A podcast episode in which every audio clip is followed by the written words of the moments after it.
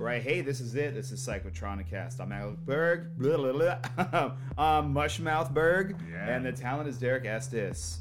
Uh, check us out on Facebook, on Instagram. Like us on all the things. We're on Apple Podcasts, Last FN, Google Play, and pretty much wherever podcasts are readily available.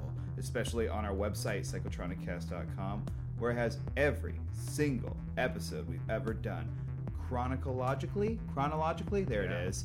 Plus two of our short films that we did, Laced, and the other one being Four Corpses in Gray Portland.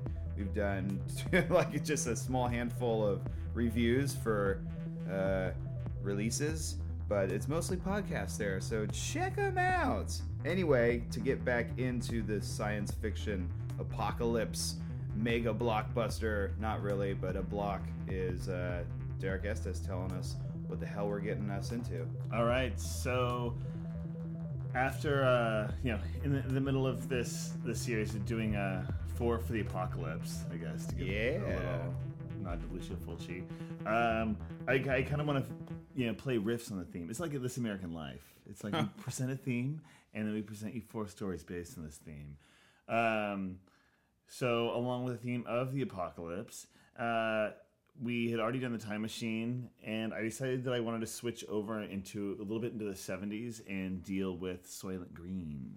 Um, yeah, I think it's an awesome movie. It's kind of, uh, you know, a good early part of this new wave of uh, of post apocalyptic movies, but it's also right in the middle of of Charlton Heston's really great run of uh, apocalyptic movies, uh, starting with uh, Planet of the Apes, uh, this movie, and then The Omega Man. That's great. Um, yeah, I I totally love all these movies, and and this one's great. I've only seen it once, and I wasn't really paying attention, and it was in high school.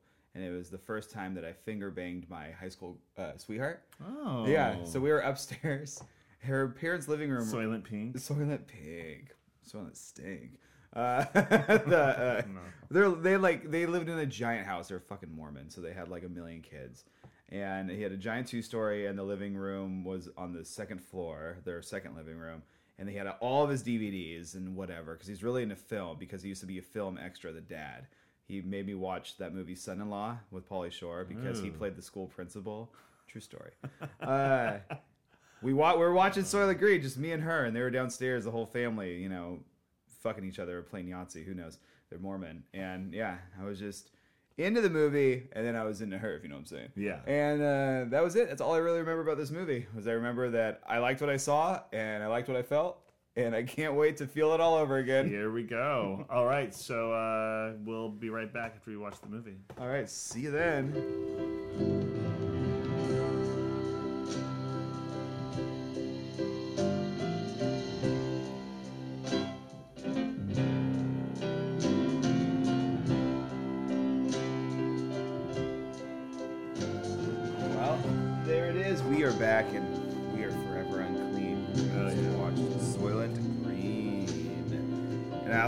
This film kicks off just straight up after the beginning. You just heard the music, but the photo montage of just like real photos. Just, just going, like, of you know, the end of you know healthy society, or you know, yeah. it just goes from you know like the late 1800s all the way up to like you know traffic congestion and one of the things about this movie, I guess, so, like uh, what I, I like about this movie and things that makes it a little different than some of the other movies that we have or we'll talk about is the fact that uh, this movie really is like tuned in to the early 70s consciousness of the ecology.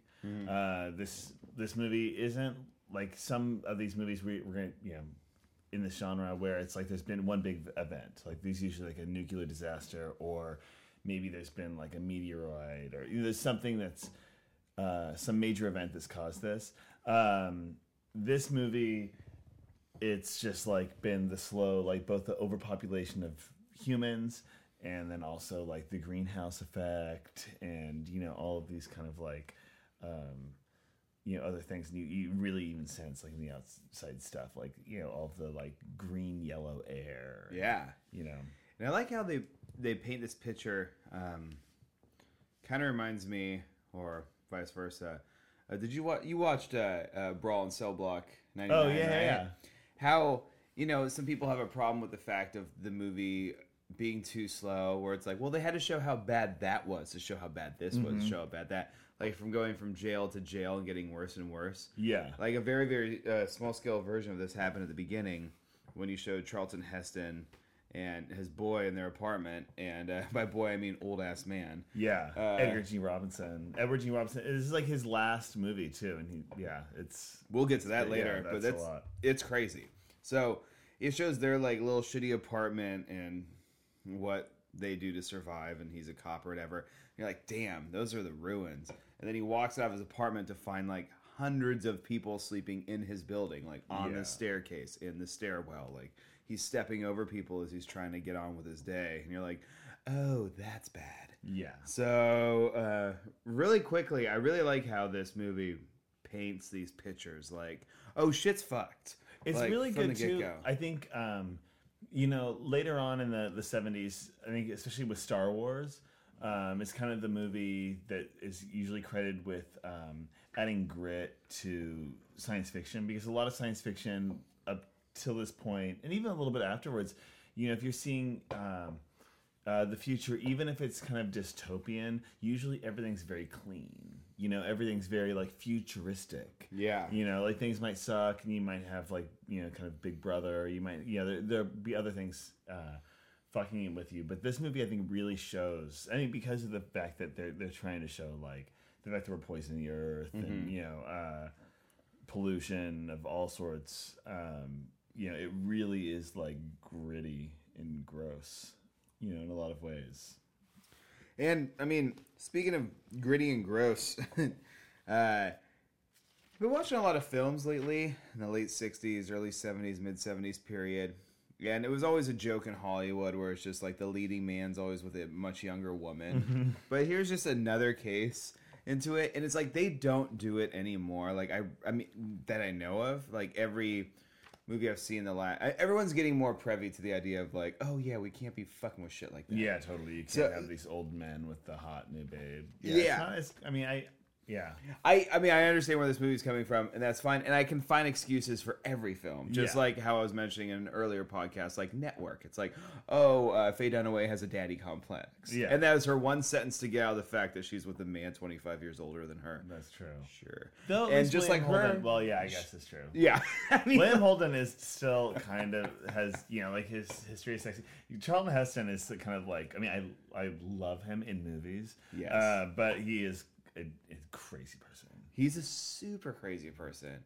Um, I was just reading up a little bit on him after his boy Bobby K. Even though he wasn't a Democrat, which everyone knows, Bobby Kennedy got assassinated. He called for uh, gun um, pullback and like you know like uh, Oh, gun control and stuff like that. And then he became the face of the NRA. Oh yeah. So it shows you how- like cold dead hands. Yeah. that, yeah, oh, that that whole deal. yeah. That's uh, that that's Chuck Hass for you. I know, but it's funny because you know with him, you know, I mean, so you know, Charlton Heston. Just to talk about him for a second, you know, he's kind of. It's interesting, you know, the way that a lot of um, aging actors were being used at this period, especially in, by the time this is the seventies. So it's even kind of after the whole Easy Riders, you know, like the myth of the young Turks kind of coming in and taking this over. But um, you know, say with women stars. Like they'd already kind of like moved into a lot of genre films. You had like the kind of like what they call like uh hag exploitation Ah. you know biddy horrors you know kind of like you know stuff like you know bette davis joan crawford um you know a lot of these uh even you know ava gardner you know they, they were kind of moving into a lot of these horror movies. But this movie is kind of interesting because it kind of has um a stable of aging actors um, in you know kind of being used in interesting ways. But Charlton Heston really kind of created this little mini niche where he was doing these sci-fi movies. I mean, Planet of the Apes is the first one, Oh yeah. and he really just like nailed it, and he got it. But it was like he was able to kind of spin it into like kind of um, a little boost his career because I mean he'd done you know in the fifties like the Ten Commandments, Mhm, Ben-Hur. Ben Hur, and you know he'd done a Touch of Evil with Orson Welles, and he, he was a lot of these like kind of really big you know, like giant roles. Yeah. You know, but he kind of dipped away for a little while. I mean, you know, there's kind of a little period where you know he's not like between Ben Hur and Planet of the Apes. Like I, off the top of my head, I can't really think of anything he really did. Yeah. Um, It kind of reminds me of this kind of Hollywood as like an old, old boys club, uh, and it, it's still it's not really relatable. I mean, I'm sure there's like exceptions today, but it's not the way it was then. There's still a little bit of shades of that in like um, professional sports. Like there's this really shitty coach for the NFL named Jeff Fisher. And if anybody likes the NFL out there, they know that Jeff Fisher's a terrible head coach, but he's been a part of the NFL for like 40 years, both as a player and as an assistant and as a head time head coach. So he'll always find work in the NFL, even though he doesn't deserve it. Yeah. And I'm not saying that uh, Charlton Heston doesn't deserve it, but I feel like there are a lot of uh, films in this caliber. Like I was watching on Filmstruck um, not too long ago that um, the Yakuza Oh, were just yeah. are nothing but like Yeah. ancient people. We were like, you know what would have made this film better? Younger people Yeah. that probably needed this role, but s- you know. You're a good old boy, so they're gonna still find you stuff for MGM. yeah, totally. Um, Heston doesn't fit that bill, uh, but it is interesting watching these films and being like, if this was this day and age, it would be a little bit different. Like I was explaining to you earlier today how I, I had watched Alien Covenant. But, yeah. but they can go both ways. Where you watch Alien Covenant, which is the newest Alien, which is a prequel of the original, and everyone's so beautiful and young and gorgeous besides Danny McBride. Sorry, Mac, but it's true. like you're listening. Uh, with uh, but I love you. Uh, Vice Principals rocks. Um, but you know, like Tom Skerritt and uh, uh, was it Harry Dean Stanton Harry Dean Stanton and all those boys, Hurt, like yeah. yeah. like all like uh, uh, none of them are babes. none of them. But it was awesome and it worked and it was incredible. And as actually Covenant, that was retarded because it's just like here are all these like uh, dime pieces, including Michael Fassbender, but he's the only one that Oh, sold yeah. the show. Uh, so I guess it, it, kind of goes both ways. It's like, do, you, do you want eye candy or do you want like experience? Exactly, and you have a Uh, little bit of both. I mean, at this point, you have the point where some of these guys are aging and they're getting kind of craggy. And I mean, not that like Charlton Heston was ever like a sex symbol. He wasn't Rock Hudson, uh, but you know, he he definitely had a presence. I think he still has a presence in this movie. But you know, you- all the other people that you have filling it, you have uh, well, I guess getting into the story. Uh, you know, the next scene we end up we're introduced to uh, Simonson, who's played by Joseph Cotten. Um, he's another legendary actor. He was, you know, in Orson Welles' Mercury Theater troupe. He was in Citizen Kane, and he had done like a whole series of um, great movies, particularly in the '40s, uh, like with Hitchcock's Shadow of a Doubt, and um, you know, a, a number of things. But at this point, he was really embracing doing genre movies. Like he, you know, did Baron Blood with Mar- Mario Bava. Um, he had done, uh, you know, like Lady Frankenstein. I mean, he was really doing a lot of uh, these more genre movies, and he has kind of a really small part in this. I mean, it's a pivotal character, but uh, he's really only in one kind of extended scene. Uh, and you meet Simonson, and he's with um, his uh, what they refer to in this movie as furniture, and it is crazy. Uh, it's basically in this movie, and it kind of took me. I honestly couldn't totally understand for a while uh, if the the women, uh, the furniture, were like real life women, human women, or if they were some sort of like android. Um, I guess because it was so crazy, and the, the, the and the concept of this movie in this world is that uh, in New York in 2022, Yep. um, that women come with the apartment. So you get a fully furnished apartment coming with a babe. Yeah. Um, and so you in the first scene we see uh, Joseph Cotten Samson, his Samson, Simonson, yeah, whatever, uh, Simonson. Sorry, There it is. Uh, he has bought his furniture a video game, and it's so amazing. It's this giant like arcade console, like really like two steps above Pong. Yeah. Um, It yeah. belongs in the Clockwork Orange milk bar. Yeah, it's it's. I mean, it's sexy. I wouldn't if someone gave it to me, I would take it. um, but it's also really amazing thinking in 2022. Someone, well, maybe maybe they would. They'd be they're a nostalgic freak. Yeah, I mean there are plenty of arcade bars in this city, and I Yeah. go to them. So, Uh, so yeah, you, you see level. this. You also see. Well, I guess right before this, uh, there's a, a brief scene where you see a man in kind of a a pink hat and sunglasses give a crowbar to a degenerate in like an old 70s like station wagon. Um, and then you watch him. It's cool because a lot of the exterior sets are really well designed. They give like a really like uh, you know kind of this like uh, almost beautiful, like almost you know like a you know a beautiful metropolis like city that's fallen into decay. yeah, Uh, so you get a lot of like old decay, but you also see stuff that looks kind of like modern and impressive, but also like filthy and depressing. Uh, so you see this guy kind of you know use his crowbar and climb up this wall, and he he busts into this building to assassinate uh, Simonson.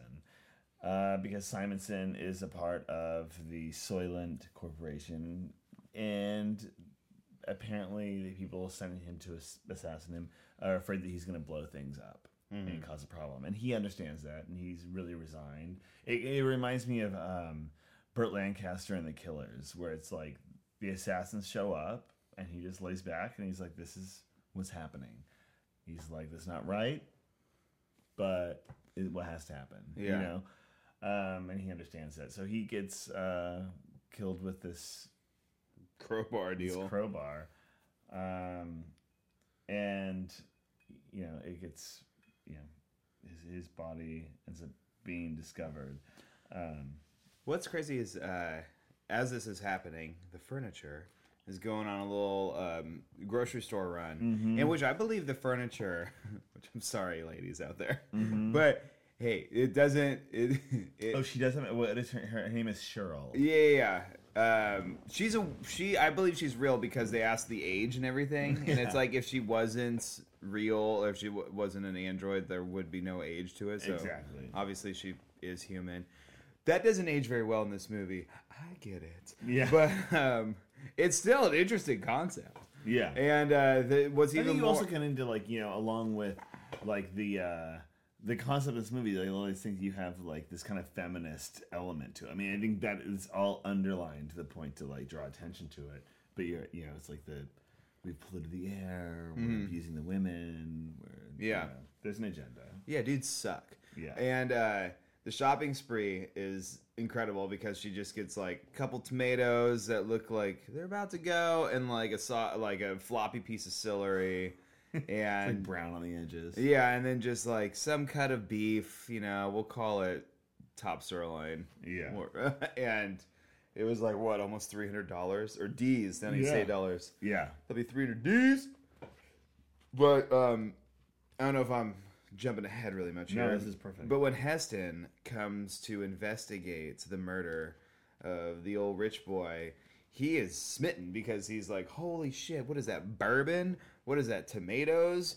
What are these towels?" Yeah, it's like, do you have a food supply? Yeah. and he's like filling up a satin like pillowcase. And he's like immediately out. He's like, "Yeah, yeah, I'm gonna try and solve the case, but first things first. What's up with that bar soap over there? And Yeah. is this running water? Fuck me, running." Yeah. And I that's what I really like about this movie, like those little things where they can sell like, you know, they have that like shitty cut of beef, and they have those like terrible vegetables and stuff on a table, and the scene where Heston and his boy are just like having that dinner and going to town.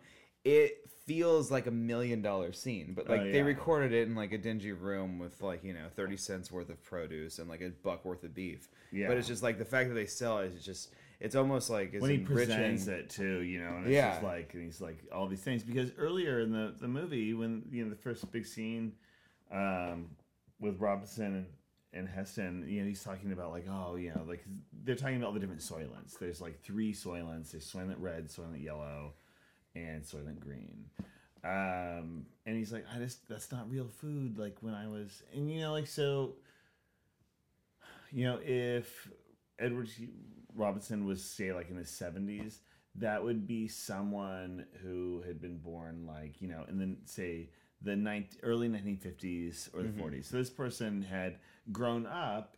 Um, say up to the you know 1972 like you know at least in a, a period where you had like groceries and you Yeah, had, yeah, like, yeah. you had things uh so you know he talks about a lot of these things and you know looking back at the past and and uh thorne heston's character just doesn't totally understand it as he wouldn't and then you know having that just it, it seems yeah It's awesome because it's like the fir- this old man's first meal like this in years, and maybe Heston's first ever. Mm-hmm. So I mean, even the the scene where he's just trying like that piece of lettuce, and he's like, "What?" Like he doesn't he doesn't quite get it, and he also doesn't know how to quite eat it. Well, it's even like I was saying, like you know, the, I wonder if like you've been eating these weird like, you know, like protein chips for like years. If eating real food, if your stomach can even handle it. Yeah, and I have you were telling me about that while we are watching the film, and it reminds me of two stories.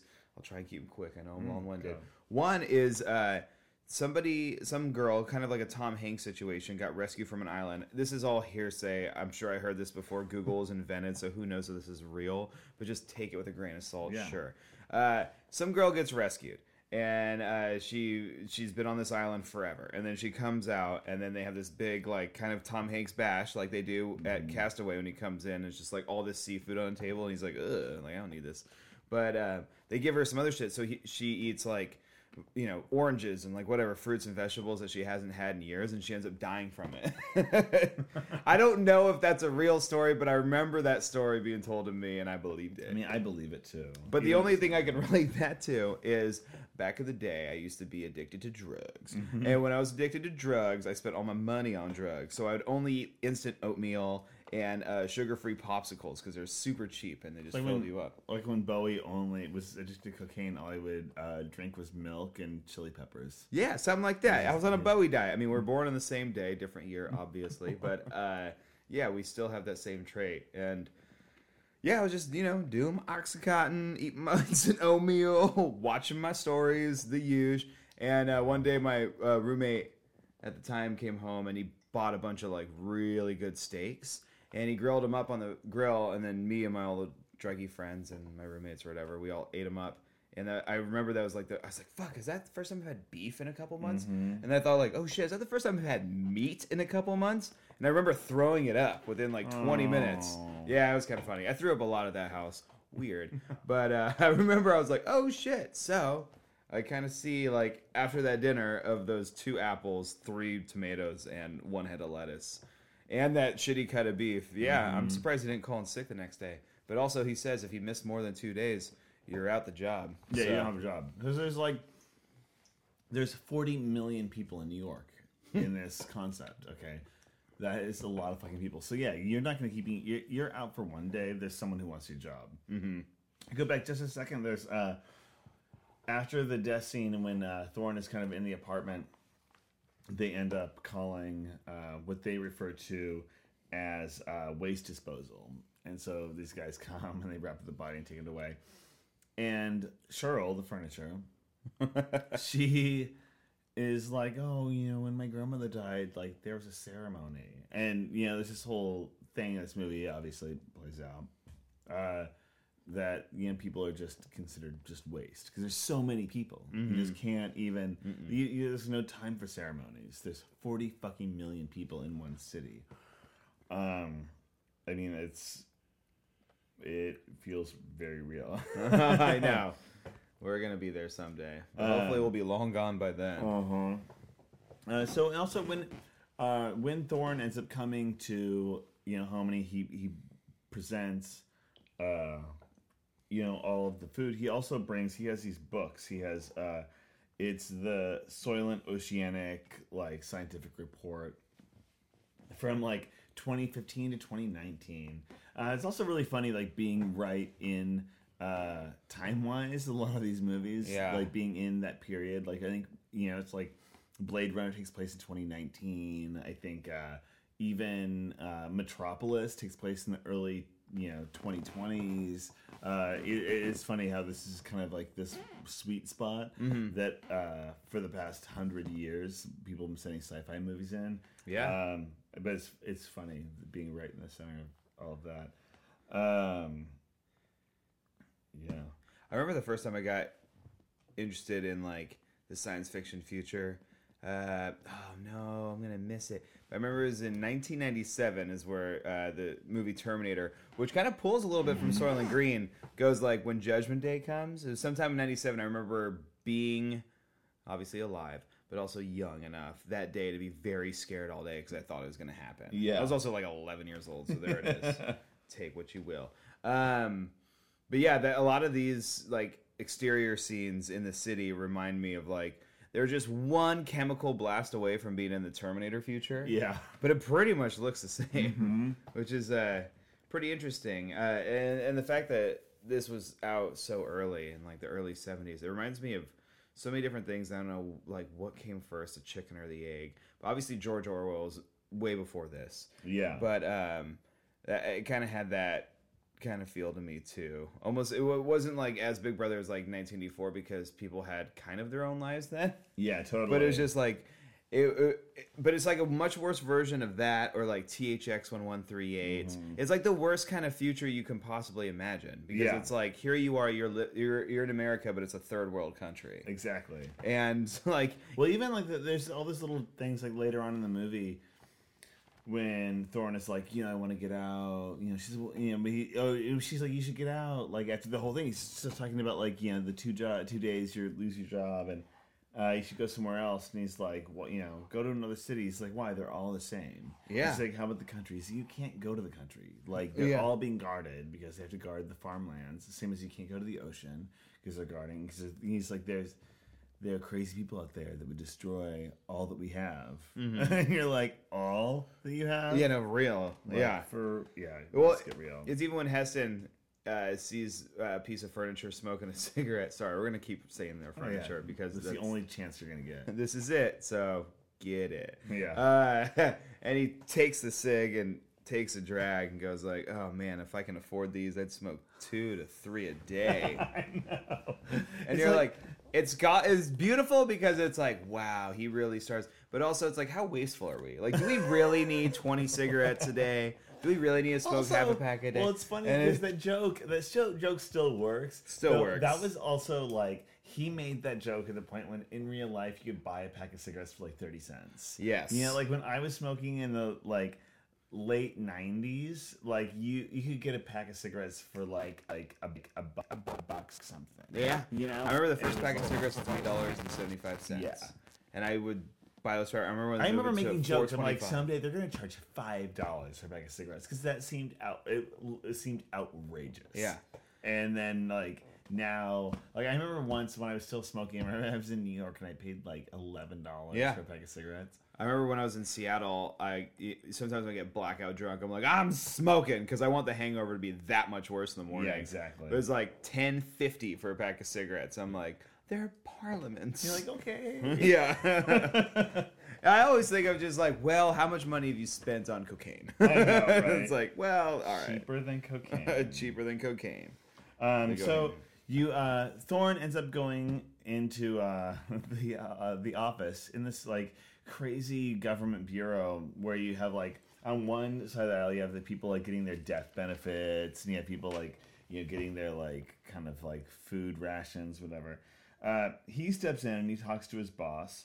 Uh, also, like th- this is just a little side thing. It could be totally just not real, but this is one of the few movies as far as like introducing um, you know, black characters where I can think of like say a white cop with a black boss. I mean, you get much more of that kind of like black and white buddy comedy in the '80s, but uh, th- th- this seems kind of uh, unusually early for to have that. Uh, Yeah. especially for his superior to be black. But to also point out that out of the 40 million uh, residents of New York, there's one black guy. so there's that. That is no, there's two because you also have the priest. Yeah, it's almost as white as Kramer versus Kramer. But That's um, true. That's is very white. it's New York City and it's Hollywood, baby. white people breed like rabbits. yeah, I guess so. so many white people. um, so anyhow, you, you you get to the point where uh, Thorne is talking about how he he's like this. This was an assassination. Everything looks fake. He's like the you know even the assassin he's using like a you know like a crowbar. He's using like a meat hook as he calls it, uh, and it's it's too on the nose. Uh, but he suspects the bodyguard. I will take the second to talk about the bodyguard. The bodyguard is played by Chuck Connors. Yeah. Who uh, I love that jacket. at this point, pe- people watching this movie in the 70s would have known him from, he had a uh, decently long running TV show called The Rifleman. Uh, he was the lead, uh, but it was also one of the um, the early jumping boards for Sam Peckinpah. Uh, he wrote uh, you know scripts for The Rifleman, and he directed a few episodes. Um, and he has kind of a thing. He was kind of known, but you don't. He, he pops up here and there, but it's definitely like it's a there's a point to having Chuck Connors play the bodyguard. That's awesome. Um, so yeah. Oh, you also have okay. So then you have after that whole scene, you have Thorn, who suspects the bodyguard. So he decides to go to the bodyguard's pad to go check it out, and the bodyguard himself has his own furniture.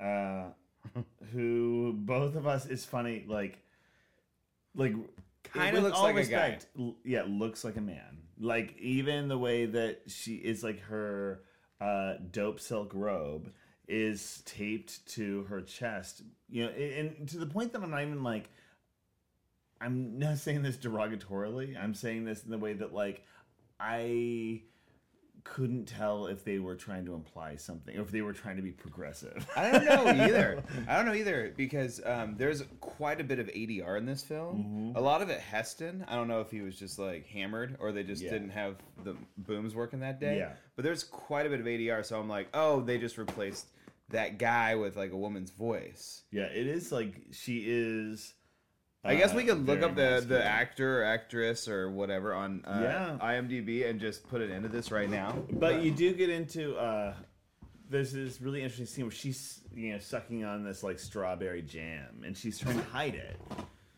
Uh, the door comes. She's like, you know, like, oh, uh, I'm not dressed. I'm a little, uh, you know, and but she leaves like the spoon out, and he comes in and checks it out. And their apartment is really interesting. And I, one of the things I love about this movie and the the production design in this movie that I think is, uh, really look forward to things that we, you know, take uh, as high elevated production design in sci-fi movies in the, the 80s like things like blade runner and stuff. Uh, this movie the the design especially in this apartment where you have uh, a really obviously old dingy smoked out apartment um, but they have like a lot of really dope new furniture like actual sitting in furniture Oh yeah, that's what. um, and so you have this like this crazy, like you know, tension between these two these two elements, and I think it, it, it is so cool. And he kind of walks around and he's kind of reading the apartment, and he's like, "Oh, you have a,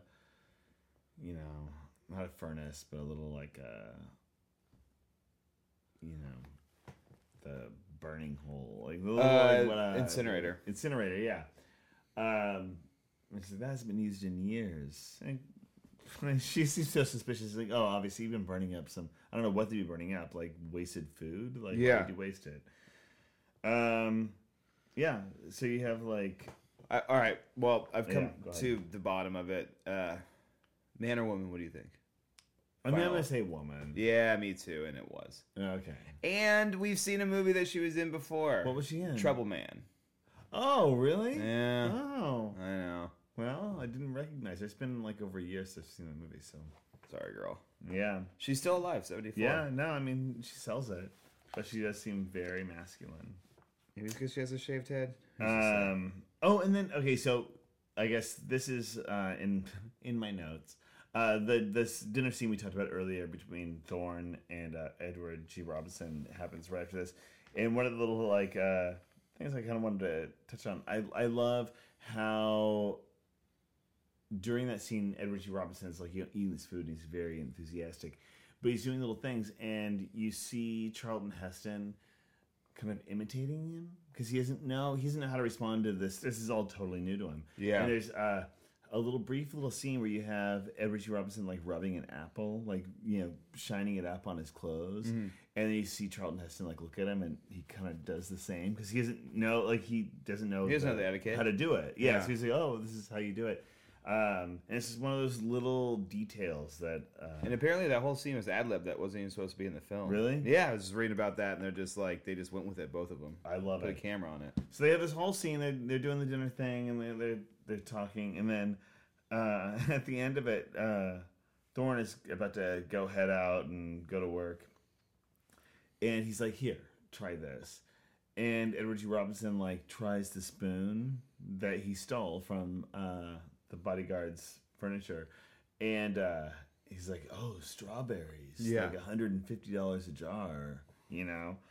And that's kind of you know one of these clues, like, well, why does this bodyguard have like uh, you know spending one hundred fifty dollars a jar on strawberries? Um, and then we kind of go. Oh, then we see a scene with uh, the guy who sold the degenerate the crowbar earlier in the movie. Uh, he comes to the police station and he's talking to Thorn's boss, and he's like, "We're dropping this case. You're dropping this case," and he like pays him off. Um, and then we end up going to a furniture party. Yeah, I know. God. And for a minute, I was like, wait a second. Is Heston seriously going to leave this party? But he imme- immediately just takes the piece of furniture that he sat on before and Oh yeah, con- proceeds to sit on it again. It was Oh, like, yeah. You get into the bedroom and whatever. And uh, But I love how it's like he's like I'm conducting business, but he's very like it's never like super heated. It's not like he's like oh he's just grabbing her and he's just like overrun with passion. It's just like all right, I'm here. I see all you furniture, and he's like you. Let's go talk. And he's like goes in the room. It's like okay, in the bed. yeah. And it's just like this is like what this is like. It's very matter of fact. There's no like you know he's not like I guess could because she's furniture. Like he's not trying to like win her over or worry about her anything. He's just like oh okay well you're gonna answer my questions but uh Yeah. I'm gonna fuck you After all, you are a love seat. yeah And uh, that's, what happens. it. Yeah, there's so much uh, that happens in this movie that you're like, oh, that's not been done, Mm-hmm. and like I don't think it's been done since. I don't think you could do it again now. But um, what what they do with it is uh, great. I mean, this is an MGM movie again, Mm-hmm. so this actually had a budget. I mean, Heston was still a name at this point and stuff like that. So this isn't like an AIP picture. yeah But man, they really, I, I, I really like this film. Yeah, I really totally. like this because this is like my wheelhouse of just like pure enjoyment. Like I loved, you know, how I was just saying I watched Alien and stuff like that. Like any kind of sci-fi, you know, the future is fucked or like this is it, this is where we are now, and then you can like sell me on whatever world you're in. Like I am totally in, and uh, so much in that uh, not me personally. But yes, and uh, the band Green Day named their goddamn band after this movie. oh that makes this- sense yeah because Tuesday is Green Day Yeah, and even Green Day and even their font on their um, oh yeah yeah yeah. Interesting. So while he's doing this, while he's talking to her and he's trying to get the the lowdown, he is talking to her and he realizes, you know, that he kind of already knew that uh, Samson, Simonson was involved with the governor and these little things here and there, and he's trying to figure out, like, well, you know, what was going on. And she's like, well, you know, he was, you know, really weird around the end, and he took me to church. Uh, you know, and he said, well, you know, what, you know, why church? You know, she's like, I don't know, it's just whatever. He went and talked to the priest, and there's a really good line when he's in bed with her. He's like, you know what? You know, a man like Simonson is like, I had an apartment like this, and I had bourbon, and I had furniture. Mm-hmm. Yeah. I wouldn't take you to church. Hell no. um. So yeah, yeah, yeah. You wouldn't see me in church. Uh, so then, like after this, like he's kind of clued in. and He goes to the church, uh, which is like a big mission, uh, holding all these people, and he he tries to track down the priest that Simonson saw. uh, he ends up finding the guy, and they kind of talk briefly. And the guy eventually kind of remembers him. He's like, "Oh yeah, he's a rich guy. We don't get a lot of rich guys here." And blah blah blah. Um, yeah. So then all that goes on. He kind of like leaves. He kind of gets a little bit of information, but not a whole lot. Uh, goes back to work and finds out that they're like, "We are shutting this case down because they've been paid off." Yeah, it's a wrap, Jack. Yeah, totally. He's like, he's like, I'm not doing that. He's like, I like the, the the you know the scenes where they actually show like when they were producing the Soylent Green or Soylent Red and Soylent Yellow when Oh, the, yeah. the townspeople are going and uh, you find out like you know one chick is super bummed out because she only gets a quarter of a kilo. Yeah. Which is great because it's like, oh, America switched over to the metric system. yeah, eventually. Yeah, and I'm like, ah, it never caught on, but uh, yeah, too too bad though. I know, right? And the other one is like it kind of reminds me of how my dad would uh, describe like that Jimmy Carter gas ki- uh, gas crisis thing, Uh-huh. where you get the things and you just like have your ticket and you'd wait in line for gas. Like, oh, you're on an even day or you're on an odd day, and it's like obviously that was like a little bit into the future, Yeah. but I mean. To talk It's- about hitting the nail on the No head. kidding. That was crazy. Like, because that happened in '79, and this film was in 1972 yeah, totally. and pretty much them waiting for Soylent was just like waiting for diesel or unleaded. Totally. Well, then, as like you know, as he said, I'm not you know doing this. Not on my damn job. He he causes a stir that the guy with the sunglasses and the pink hat. He has to go see the governor in uh, the Gramercy Park tree sanctuary. Yes. Just a little tent Yes. with like some little stiggy twigs as trees. Like this is the tree sanctuary. This is it. This These is are where- the last trees on earth. this is where Mother Nature Uh, resides. and the- Central Park. yeah, the governor's like he hears like what's going on. Pink Hat's just like, hey, this guy is fucked up. He talked to the priest, and the governor's like, you know, take care of him, you know, whatever. And so they send Chuck Connors to go and see the priest, and he goes in for confession and just shoots him in the fucking face. Yeah. and it's a really like it's, a, it's still kind of a shocking scene. Yeah. It's just, like it seems so abrupt. It's Yeah. like it's like, forgive me, Father, for I have sinned. It's been six months since my last confession. Boom. Boom. Yeah, that is amazing. And then right after that, you do have like yeah the the market riot where you have uh, the guy, the original assassin who killed Simonson, is now after Thorn. And Thorn is on riot duty, and they just give him like basically just means that you just wear everything you're wearing, but you just get a football helmet. Yeah. And they, they he shows up yourself. down to the market, and uh, the market's running out of Soylent Green. Like they're like, oh, there's some like you know, just delivery issue, whatever. And yeah, people just like start freaking out, and then the assassins like shooting at Charlton Heston, and he's like, and he, but the guy keeps shooting everyone next to Charlton Heston, so he's like surrounded by he's like tossing dead bodies left and right. Yeah. Uh, and then everyone's like, okay, like control, t- control this. We're gonna find the the scoops, and they Yes. end up sending in like these garbage trucks, like with these scoops, Uh, yes. these dump trucks, and they're just like scooping people into the back of the dump truck, just like waste. And then eventually, like, uh, you know, the, gun sh- the, the shootout, uh, the assassin is underneath like one of the scoops as it comes down and it crushes him. That whole scene reminds me of uh, Donald Sutherland and The Day of the Locusts, which Uh. came out like roughly around the same time, but it takes place in In the twenties, Yeah, yeah, exactly. And it's just like that mob of people getting like ran over and crushed or what- whatever. It's pretty cool. They use Yeah. like kind of the same effect in um, what was it, the King Kong movie? I think the one from the '70s where all the people looked like they were getting crushed. Oh, I never saw the the seventies King Kong. Okay, it's That's like crazy. that, where it's just like an oversaturation of people in just this one place. It's just like super claustrophobic as fuck. But I think Soylent Green pulls it off a little bit better because they just add that like layer of um, dirtiness. Yeah. And also like uh, uh, what's the right word? I'm so bad at articulating right now. But desperation Yeah, where it's like I'm just trying to get motherfucking food and this five gallon plastic jug filled with water, and Yeah. all these scoops come in, start scoop my family, and I got these goddamn football helmets walking Mm-hmm. around trying to get shot by assassins. it's absurd. Tuesday sucks. Yeah, it's totally true. So right around this time, you have um, Edward G. Robinson's character. It takes the book that uh, Thorn brought to him from uh, the Soylent Oceanic Corporation or whatever, and uh, he takes it to these old he was very technical books. So he takes it to this library full of like elderly people who are like crazy scholars, and he's like, "Okay, look this over." And they're like, "Look, things aren't good." they explain what the books tell him, and he's like, "Fuck."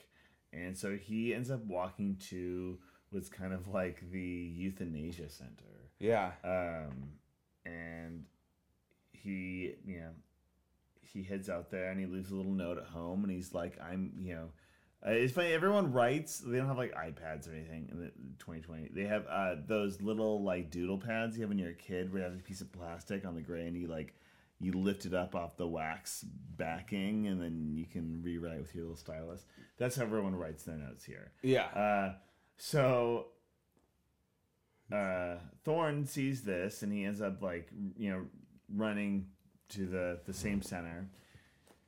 And it's funny, Dick Van Patten, like just weird, like of it, all people is like kind of like the the steward in this clinic, and they they kind of find out like what you know what's your favorite color, what kind of music do you want to listen to, and he's like I like my favorite color is orange, and I like classical, I like light classical, Yeah. like you'll like it.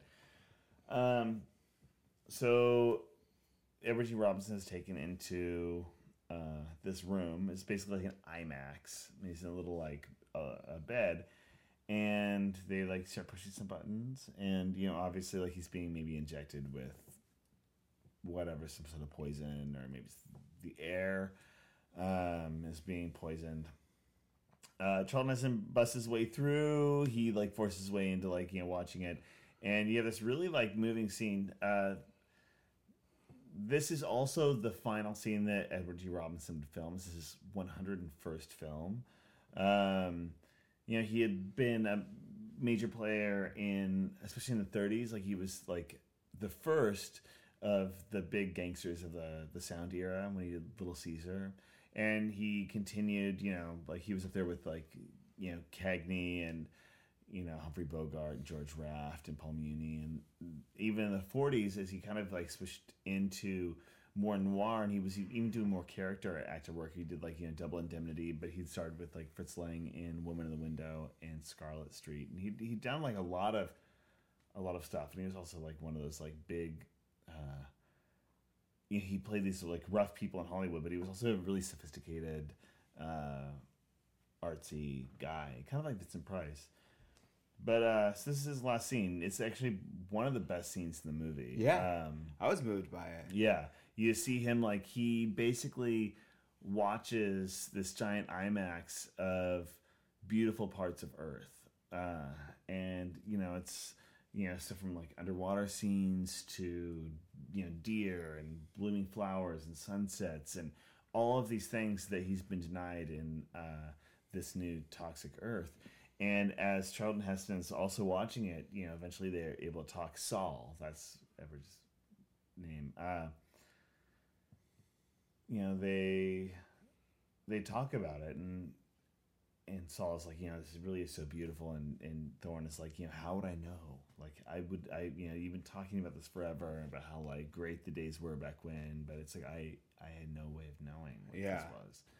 Um, and it is a really moving I mean I think it's a moving scene on its own, but I think also like knowing that this is like the the last scene that Edward G. Robinson would shoot and he would die 12 days later. I mean, he does look very convincingly like he's dying. Yeah. Um, because he was. And uh, a thing that I read on this movie was he didn't tell anybody in the cast or crew that he was dying of cancer, but obviously he knew. Mm-hmm. And uh, when it came time to shoot that scene, Heston found out. Yeah. And then so they both knew that this was the last scene they were going to film together, and also this is the last scene he's going to have, and that's why there's real tears coming out of Heston's eyes during the filming of that scene because it was Yeah. that emotional. And you're like, that's what movies are made of. Right yeah. there. It's really it's a it's a dynamite scene. Yeah. Um, yeah, and it, it- that alone is worth watching this movie for.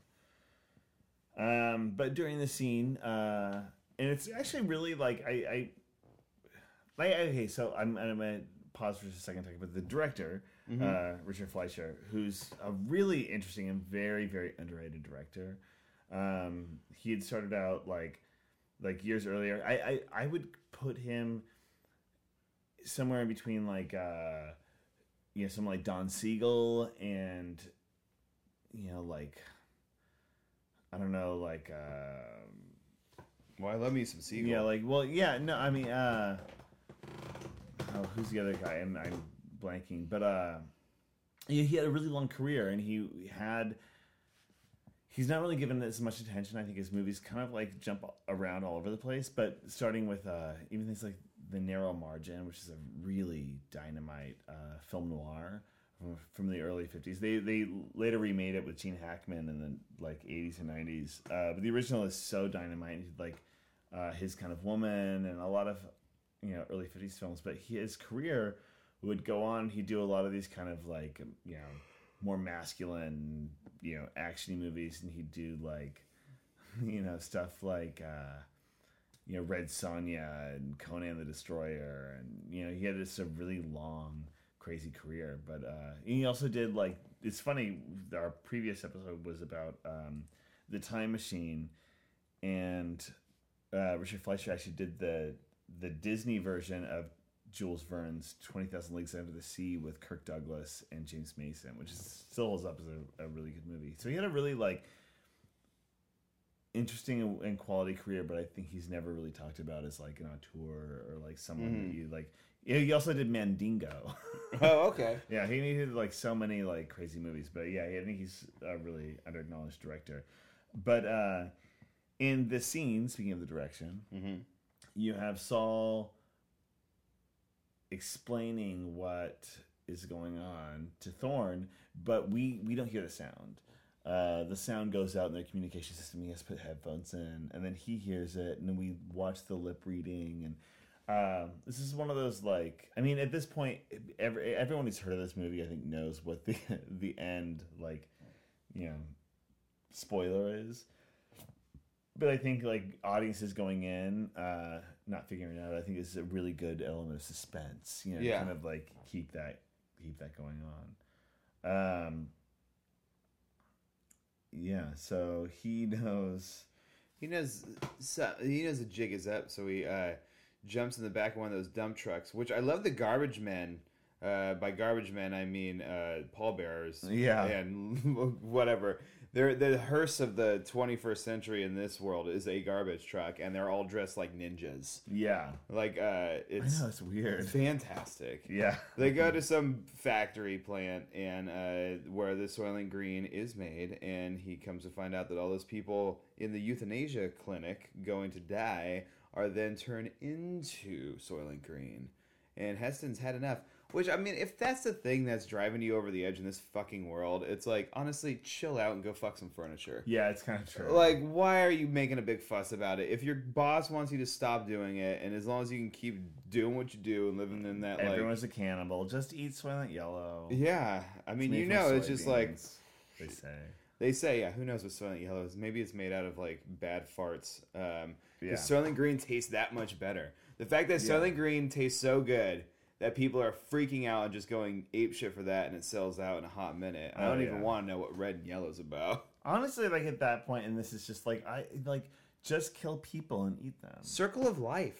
Do you know what I mean? Like really, it's like there are literally there's fresh meat out in your hallway. Like you just start killing them, and Mm-hmm. Yeah. either they move out of your hallway or you just eat fresh meat every day. I I don't don't, know. know. It's a win-win. I don't understand. Like, why is that such a big deal? Like, these people are going to die, and they get assured 20 minutes of bliss before they go, which is brutal. like, am I sure? Am I really getting those 20 minutes? Yes, Yeah. you're, you're fine. And, like, that's really a bargaining chip. I know. And uh, they die, and then they get turned into, uh, like, you know, green chips. Mm-hmm. And fuck it. Whatever. It's good. I feel like it's like we need to start being hippie in this new, like, recycle, reduce, reuse. I know it's true. You know what I mean? I don't know. So true. Um, but I can understand why no vegetation grows. Like everyone's eating these chips, no one's taking shits. Uh, this It's fucking also one of those really bleak weird. moments where it's like he realizes like, yeah, there is no plankton. Like there is the oceans are dying. Yeah. You know? And you're just like it's like those things where you're like it's like the road, you know, where you're like the earth is dying Mm-hmm. around you. Like that's what's happening right now. yeah, And also, like, we haven't really even talked about. I mean, we talked about it a little bit, like, you know, a lot of the environmental stuff and the uh, you know, the greenhouse effect, but the fact that everyone's sweating because it's so fucking hot. Yeah. like everyone, it's so humid. I like so that effect. gross. Everyone is just melting. And even just like when he's in that apartment, that like really fancy apartment, he's like turn the AC up, and then even like the furniture is just like we will turn the AC up like winter, like it used to be. you yeah, know? yeah, like in New York City when it got cold. yeah. Uh, yeah, it's a trip, chocolate chip. I Yeah. like this film a lot, and it's another one of those like, wow, really holds the test of time. I know. Um, You also have like so then right around this point you have uh the furniture gets a new owner. oh, and this yeah. guy shows up and he's just like, "Hey, all right, I've been wanting to get in here for two years." yeah, And he's just like, "So, you know, like I might, you know, like I don't, you know, I eat breakfast at whatever. I don't eat lunch, and I will plan the dinners, and then like I entertain like three or four times a week." And sometimes you want to be alone and you scuttle off, and sometimes you need to be fun. Are you fun? Mm-hmm. You know, like just crazy. Um, I would totally try to be a piece of furniture. I know, right? I mean, it's a better life, even with some gross scumbag. You're like then live in a stairwell and have your, you know, be dead and have your baby chained to you. yeah, Um, which is we've seen this movie. Um, yeah, no. So yeah, they have like Charlton Heston like going, going out to the factory. They get in their huge fight, and then he escapes, and then yeah, yeah. The homeboy that uh, gets the the priest ends up getting Heston in the belly, and uh, yeah, it just comes down to it, and just one of those you know Scarface style tent city shacks that holds way too many people than it should, Yeah. and. uh yeah, he gets his man at the end, but then also he's on his last leg and he's telling this police captain that shows up at the end, like, yo, just want to let you know, it's people. And he's like, whatever. He's like, Yeah. tell everybody, he's like, cool. And then that's it. That's the movie. like no one gives a fuck. no one gives a shit. like, That is, we're like, we're still gonna eat. yeah, Soylent Soylent Green. Yep. So yeah, I think that's it, right? yeah, I think that is it. And I like, uh, I like this, uh, this new block that we're doing with, uh, I don't know. I don't even want to see how dark it's gonna get, but I don't think you can get much darker than Soylent Green. Yeah. I mean, we could be fucked up and do the road, but do we really want to go down No. that road? I know, right? It's funny. The book is so much better than the movie. I couldn't do the movie when it's something that gnarly and bleak, and there's just no like. Ugh. I know. I'm like, do I really want to feel like this for two hours? I mean, I love that butt chin Viggo, but I can only I go know. so far. yeah, it's that's a that's a thing. Um, but yeah, so that is it. All right. Um, I think uh, yeah, no, I love this movie. I think this is a really good version of environmental apocalypse. Mm-hmm. um, and also you know say like some of these things I think are like uh, potentially real. Like I you know I think that there are a lot of fucking people. Even there's a thing recently you know uh, uh, Bill Gates you know is has that foundation of trying to get rid of all disease. You know they're like oh we get rid of all disease like what's gonna happen and he was like showing like a graph of like the world population and he's just like oh okay so right now we're at like whatever, like 8 billion people. But like with this, then we'll go to like 11 billion people, which is a lot of people. But uh, he's trying to like, you're like, oh, okay, cool. So your best scenario is that like our population is gonna like multiply is crazy. gonna like a like you know almost twice as many people as we have right now. We just really needed terrible. to listen to uh, Bob Barker at the beginning of The Price Is Right when Get or the end. Just get spayed or neutered. I know, please, everyone. That's Ev- a the lesson. Like, just please, all of us, like, get spayed or neutered or only do like butt sex. Or let's just Like- do the children of men for like 18 years. Yes. Let's just not have children for a generation and then get back to it. Which also reminds me, it it's funny, like, you know, talking about like the nuclear winter, I'm like, with the greenhouse effect, I'm like, well, you know, like you almost want like a nuclear winter. I'm like, just like one, like, can we just have a little mini version of that? Like, can we do like a little nuclear spring, Baby, it's cold outside. nuclear fall? Can we like buffer it? Oh, yeah. Well, we'll buffer it. We'll we'll get nuclear and we'll keep it purely casual. Yes.